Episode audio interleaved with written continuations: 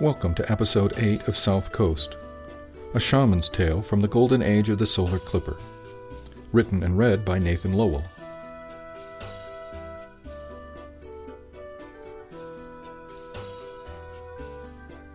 Chapter 16 Aram's Inlet, December 8, 2304. Do you suppose it's something on the southern reaches? Tony asked in the latest round of guesswork. Why would they want us off the planet for that? Jimmy asked back. There's nobody down there, and half the year it's a frozen wasteland. They could have a huge facility spewing waste carbon into the atmosphere. We'd never know. Okay, so it has to be something here on the western reaches. Tony started down that well worn path once again.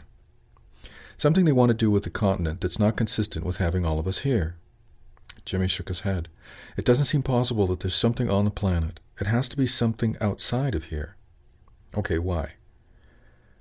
Well, call it a failure of imagination, but I can't think of anything they could want down here except the food. The initial asset surveys are pretty clear. Ore's out, and even if it weren't, they wouldn't need to close down the fisheries and the farms, Jimmy said. Something toxic, then. Jimmy shrugged. Well, maybe. And maybe it's something they're going to bring down. But we're talking about a management company that handles what? Five corporate planets just in the Dunsany sector? Gods, how many more in the Western Annex? They're really only interested in one thing money, Tony said. Exactly. Jimmy slapped his desk in emphasis. So where's the money? Not in product, not in manpower. They're not getting enough incremental value from the rising food prices to offset the nosedive in stock value. Tony ticked them off his fingers. What's important enough to bug Violet's office? Crime, or really big money, Tony said. And do we know they're not bugging us? Jimmy shook his head. I'm assuming they have, but it's just not worth looking for. Tony looked startled. Should we be talking about this here, then? Jimmy laughed. What, and hide the fact that we're totally clueless? I think they figured that out already. Tony shrugged. Okay, good point. But it is a nice day out. Let's go get an early lunch and maybe drink ourselves into a stupor for the afternoon. Jimmy laughed. Okay, good idea. The two men got their parkas and headed out of the rather shabby looking building that served as Pirano Fisheries World headquarters on St. Cloud. It really was nothing more than a prefab three story utila build. The sun and wind had taken a toll on the exterior finish, but after almost a century it still looked passable, if a bit scrubbed up around the edges. Most of the business support staff was scattered across the south coast and linked by the net, so there wasn't any real need for a large central staff. As they made their way down quayside, the sun glinted off the small crusts of snow blown into the corners, and the smell of cold ocean washed over them. They turned the corner and headed along East Birch for Barney's Beanery. Jimmy liked Barney's because of the combination of coffee and soups that Barney offered up during the winter.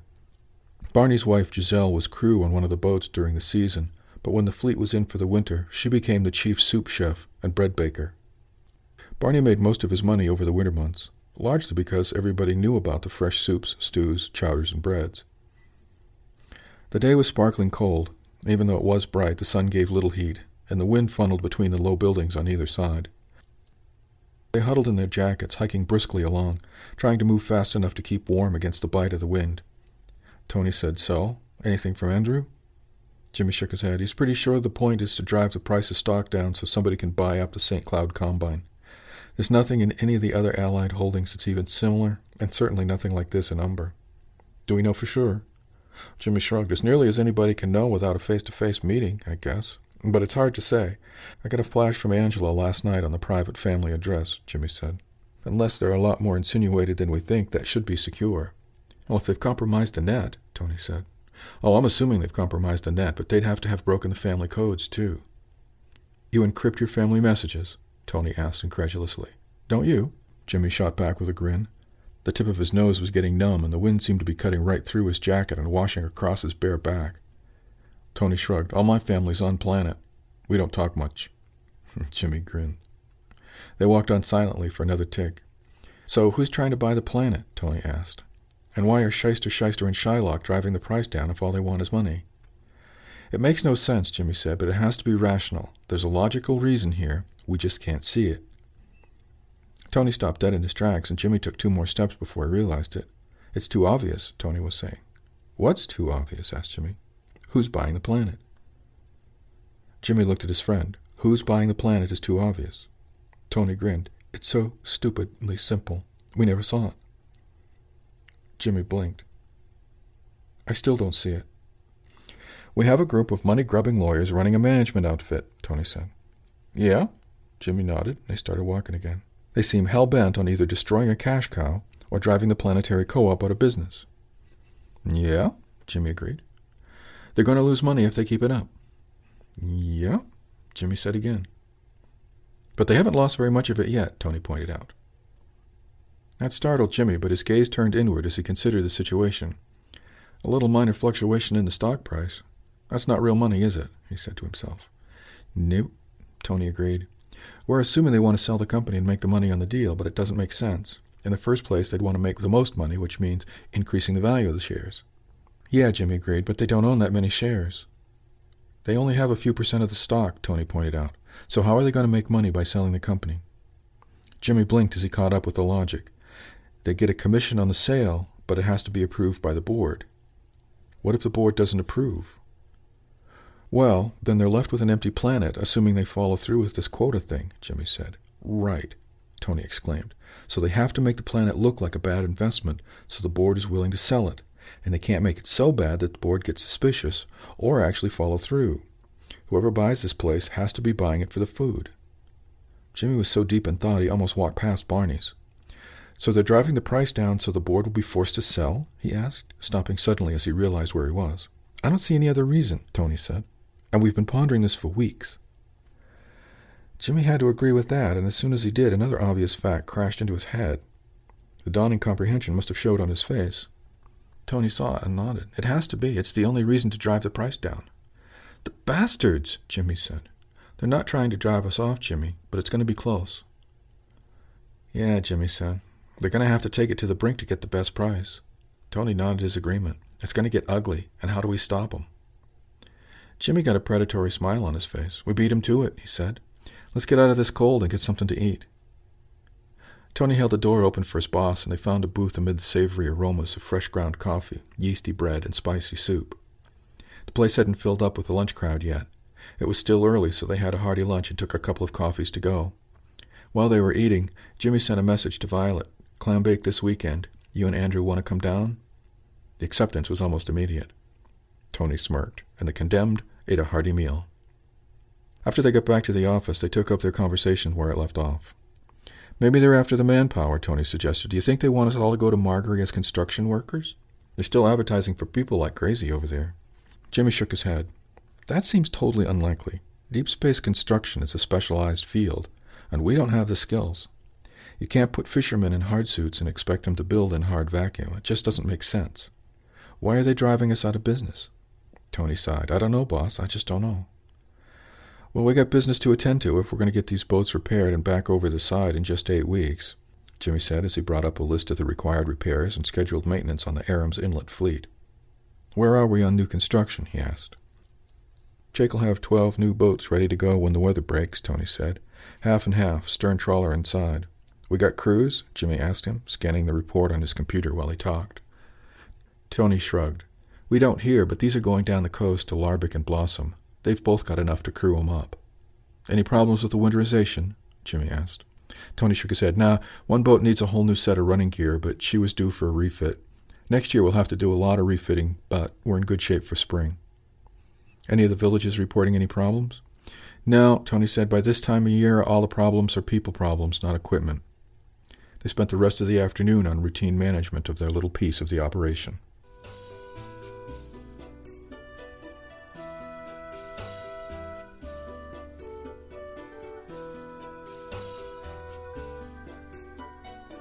Chapter 17 Calem's Cove, December 12, 2304. Richard trudged back from town in time for lunch. As he came into the kitchen, Rachel smiled up from her terminal and then frowned at the look on his face. What's the matter? Eloise Sperber. She's missing, he said. What happened? Brian says she's just been moping about. I went to see her this morning to see if she wanted to talk. She wasn't there. How could she disappear? Rachel asked. Richard shrugged. Brian was at the diner this morning and took me aside for a chat. When he finally got around to the issue, I left him there and went to his cottage to talk to Eloise. There was nobody home. I went back to the diner, but nobody had seen her. Where could she have gone? Richard shrugged. I hate to think. Were any of her clothes missing? Yeah, Brian says her coat was gone, but he didn't see anything else. Alan's checking the transportation records. Felicia McMasters has taken a shipment up to Fairfax this morning. Felicia and Eloise are friends, so she might have gone up for a day's shopping. Without saying anything, Rachel asked. He shrugged again. Seems unlikely. But who's to say? People get a little scattered this time of year, he said, as he shrugged out of the heavy coat. It's a little early for that, isn't it? Rachel asked. It's the darkest point of the year, he pointed out. And if she was already close to the edge because of the quota situation, who knows? He answered with a sigh as he hung his coat on a peg by the door and settled wearily into a chair at the table. Where's Otto? Oh, he went out to Sandy Long about two stands ago. He should be back soon. He'll be getting hungry, she said with a smile. Richard chuckled ruefully. I couldn't take the cold, but it'll be hunger that brings him back inside. Go figure. He's a growing boy, Richard. So am I, Richard said, wryly patting his stomach, but I'm growing out, not up. They were still chuckling when Otto stamped into the kitchen and said, Hi, what's for lunch? He seemed confused when they launched into another round of laughter. After lunch, Richard put on his coat and headed back down to the village. He didn't say anything, but a nod to Rachel told her what she needed to know. By unspoken agreement, they hadn't mentioned it to Otto. As he left, Otto looked out the window after him. Where's he going? Back to the village? Rachel just nodded. Yeah, he has to help out the Spurbers this afternoon, she said. This might be a good time for you to go practice carving, she suggested, trying to distract him from even more questions that she didn't want to answer. Your father will be home later, and I suspect would like a nice warm shop to come back to. Otto smiled and took the opportunity to shrug quickly into his coat and make a dash for the shop. Inside it was still cold. His breath fogged in front of his face, and the little puffs hung in the still air before dissipating. He crouched in front of the small stove, and soon had a little fire going with shavings and chips, and he slowly built it up with larger sticks of kindling. He knelt before the fire and was soon mesmerized by the flickering light inside. The warmth on his face was a welcome contrast to the icy caress of the still air in the shop. He closed his eyes and thought about his father's going back to the village. Something was wrong, he knew. They were just too careful over lunch, and obviously his mother knew what was happening. He opened his eyes and slipped another bit of kindling off the stack. A splinter stabbed his palm, and he winced as he pulled it out, tossing the blood-stained splinter into the stove after the kindling and watching it catch and burn instantly. Again the dancing flames caught his eye, and he gazed deep into the small blaze, his mind elsewhere. You think Brian would like me in this? a woman's voice asked with a throaty giggle. Otto started and looked around, but there was nobody in the shop. He shook himself, feeling as if he were just waking up. The episode passed, though, and he found himself strangely calm. He looked into the stove once more, selected a larger bit of wood from the stack, and placed it gently in the firebox before closing the door. Time to get to work, he said to himself, and slung his coat on the hook by the door, rubbing his arms in the chill, and opened the drawer where he'd been keeping his carving. The wood he'd found with the shark in it was in there, along with the bit he thought held a fox. There were other pieces he wasn't sure about, but they were all little bits he'd found over the winter and had brought home to add to his own collection of materials. There were also some shells and bits of bone as well. He pulled a folding knife from his pocket and opened it, running it carefully across the sharpening stone to give it an edge, and then took the bit with the shark in it out of the drawer. He could see the shark clearly now. He fed the stove a few middle-sized sticks to keep it happy, before settling into what he'd come to think of as his chair. It was really only a crate with a pad on top, back against the wall. He was close enough to the stove that he could feel the warming metal already, but not so close that he was uncomfortable when it had a good fire going in it. As he settled himself carefully on the pad, he noticed that the splinter wound had bled a bit, and he'd smeared a little on the wood. He was alarmed, thinking he'd ruined the piece before he started, but soon realized he'd be carving that bit off anyway. So he began scraping away the pieces of wood that weren't the shark, and his fingers soon took the task away from his mind. The practice with the knife and wood were paying off, and he was able to let his mind drift a bit while he scraped. The knife made little soft scratching noises that he could barely hear over the crackling of the stove, and the warmth began to build in the small space. His thoughts went to his mother and to her work on the net. He remembered that when he found this particular bit of wood that day, she'd showed him how she patrolled the network, looking for deals and news, anything that would help turn a profit or increase the probability of one. He liked the image of his mother as Shark, and was caught by surprise thinking about her as a fisherman and giving that up to be married. He knew without being told that it was his father's wish that she not fish, and that only the emergency of the quotas would permit her to go back to the work that she loved. Otto's fingers worked the wood and the knife as he thought about how that must have been. He couldn't imagine how anyone could give up the sea, but then he didn't know how the whole marriage thing worked. He knew what men and women did, of course, and he'd read his share of what his mother called trashy romances. He had an idea of love, and he knew the effect that Susan Wasser had on his body whenever he saw her in her tight jeans and tighter skirts in midsummer. He swallowed hard, momentarily distracted from his carving by the image in his head. Bright sun, warm day, lush body. He sighed and looked back to his work and was shocked to find that the shark was free in his hand. He held it up to the light, turning it this way and that. It was a rough shape, almost primitive. It had nothing in common with the smoothly finished carvings of fish, birds, and animals that his father had lined up. It looked somehow crude, but still alive, except for the bit of shell that marked its heart. He rummaged in his drawer until he found a bit of shell with rich purple coloring. He used a bit of abrasive to smooth the shape the way he'd seen his father do, and managed to cut a small notch in the chest of the shark without breaking off any of the fins.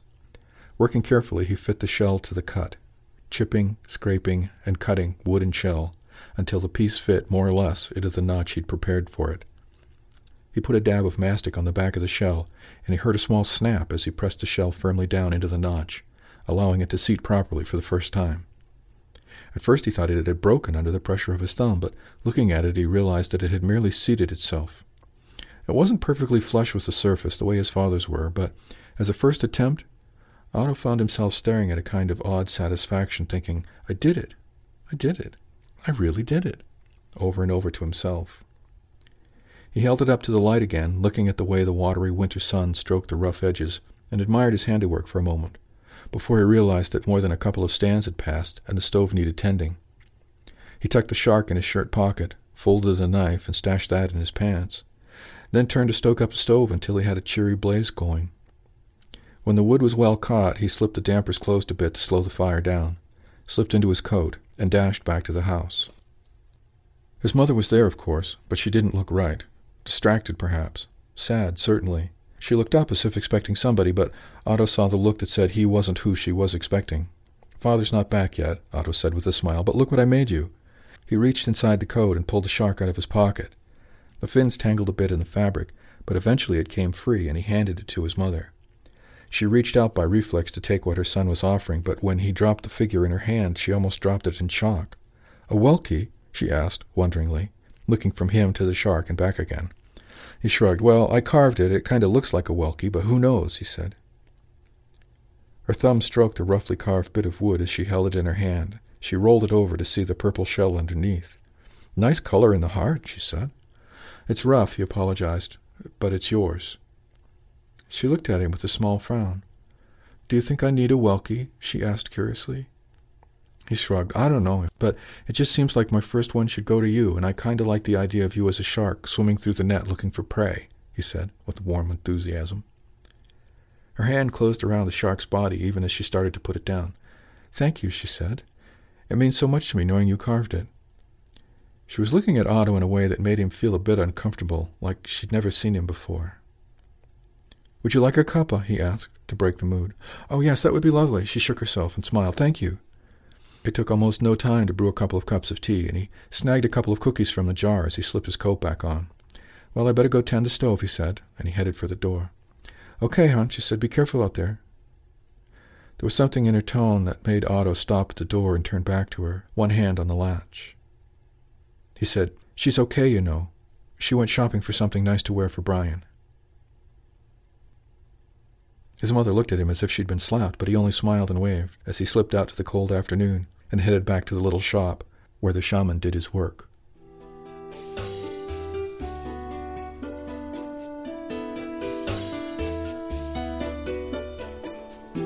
Thanks for listening to South Coast, a shaman's tale from the golden age of the solar clipper. Music is from Wish by Rafael Garcia Perdigon.